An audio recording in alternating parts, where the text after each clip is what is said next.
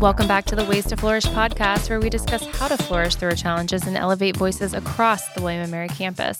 Today, we chat with adjunct lecturer of mindfulness meditation, Martha Rouleau, about Reiki and having presence in your self care.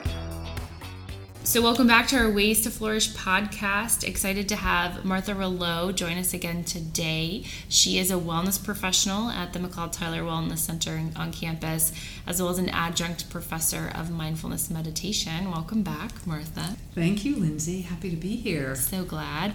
And today we're going to chat a little bit about Reiki, which is the wellness professional piece of your role here on campus. People often ask us, what is Reiki? And I often describe it in a very, almost as a facilitated meditation, like a non touch, non invasive practice. Why don't you tell us what Reiki really is? Thank you. So I appreciate you working, you know, even from that general discussion of what Reiki is. So, Reiki really talks about universal life energy. We are all energetic beings. Even our circulatory system relies on the energetics. Our neurons and synapses and messages going through the brain rely on energy. The beauty of Reiki is that it works to balance the energy within the body. So, the energy in our bodies, you know, an illness can arise from this, can either be stagnated, it's stuck somewhere, or there can be excess of energy. And both can happen when there's stress or illness. So it operates on the premise, which resonates with me so much, that healing is the norm of the body. The body is always moving towards healing. And with Reiki, we get the opportunity to assist another person's body to continue on that road of leading towards healing. I'm always very careful to clarify this that I am not giving my energy. I couldn't give my energy to anyone. It's not my right to give my energy to anyone. It's just through the training that we get, we learn how to assist other people's energy to do what it's supposed to do. Just as you said, it can be non touch, it can be touch, but it works in both venues.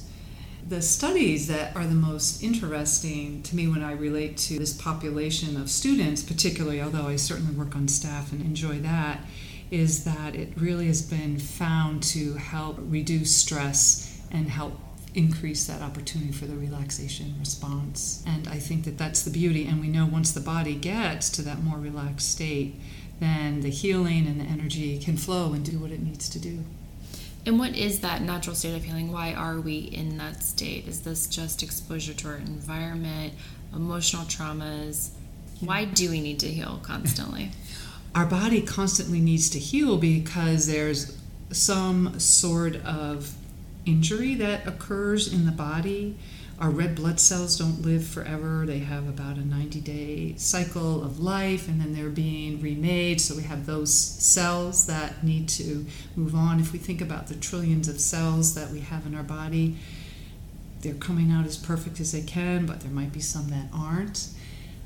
But the bigger picture is, is that it's our lifestyle that can really impact the fact that we create an internal environment that's not as healthy and is vibrant, either due to what we're ingesting or doing to the chemicals that are released in our body from all the stress that we're experiencing, physical injury, uh, even our emotional responses to certain things can create the opportunity for us to get that out of sync and out of balance. I think we all know when stress arises, you know, the release of cortisol, that continual release of cortisol, is something that isn't healthy for the body. So the body is designed to always move towards health and healing. And we get to see that when there's injuries, even, right?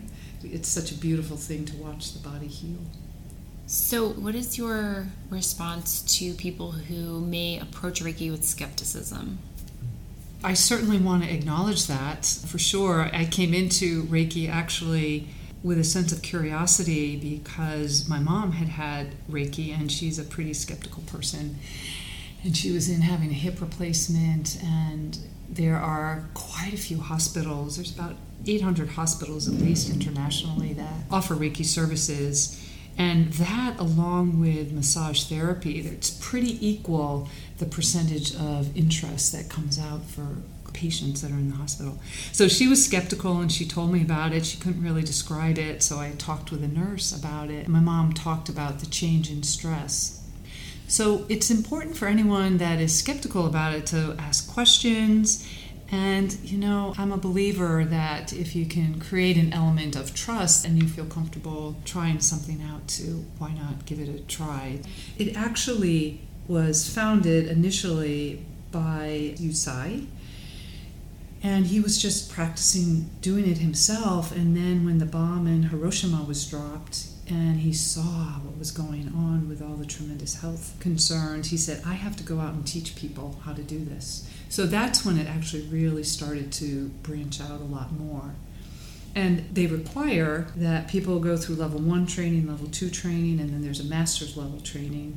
And since then, there's been some other trainings and other master styles that have come about, which I'm excited about because I feel like it's letting it continue to grow and expand and offer the opportunities. Is there a practice that you could suggest that people might be able to try on their own to experience whether they've had Reiki before, maybe they've never even heard of it? Is there any practice that you could offer to folks right now to maybe attempt to experience that for themselves? Yes, I have one that I would offer. I'm a little cautious about it, Lindsay, because I have the thought if people don't experience anything, then they say Reiki doesn't work. And I think that that's where people who are trained and know the value of it and have experienced it themselves and know it, that that could be disappointing, and might be discouraging. But if people can consider placing one hand on the forehead and then one hand right below the belly button. And you can do that laying in bed and keeping your hands there for five minutes or even a couple of minutes. And do that, and as you inhale and exhale, purposely breathing in the full front of the torso and then releasing on the exhale, maybe a longer exhale, that can actually help reduce anxiety.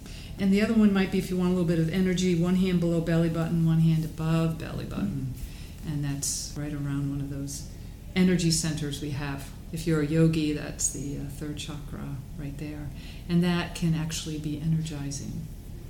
So, again, that's something people can try. I want to just put a plug in for the fact that I have, since COVID began, offered distance Reiki sessions from my home outside of Richmond to people up in New England and people in Virginia and it has really affirmed the fact to me that distance Reiki really works. I was excited to work on a friend who's more a colleague, professional friend from Connecticut. And as I was offering the energy, I was just really struck how the left arm and the left hand was just really that's where the energy was going. And I was just surprised. Everyone's energy is different. And at the end, I just had a conversation with her. What did you notice? And she shared. And then I said, Well, I was just curious. There seemed to be, you know, a lot of energy moving down the left hand. And she goes, Yeah, she said, My whole left arm and my left hand is something that within the last couple of weeks has really been giving me a lot of problems. So, what I love about it is that it's the client's body knows what to do with energy it's almost like an offering and allowing and giving permission with assistance from the training to let the client's body do what is best for it. And the healing will continue afterwards. You know, I always encourage drinking water to help everything continue, but the shifts will continue to happen afterwards. And I would think the intention that you place behind that to facilitate that. I felt calm immediately. So thank you so much for sharing that information about Reiki, Martha. I'm Really happy to. And thanks again for joining us for Ways to Flourish. And we'll see you next time. Thank you for joining us today. Connect with all things health and wellness through the William & Mary Wellness app. Thanks to our sponsor, United Healthcare.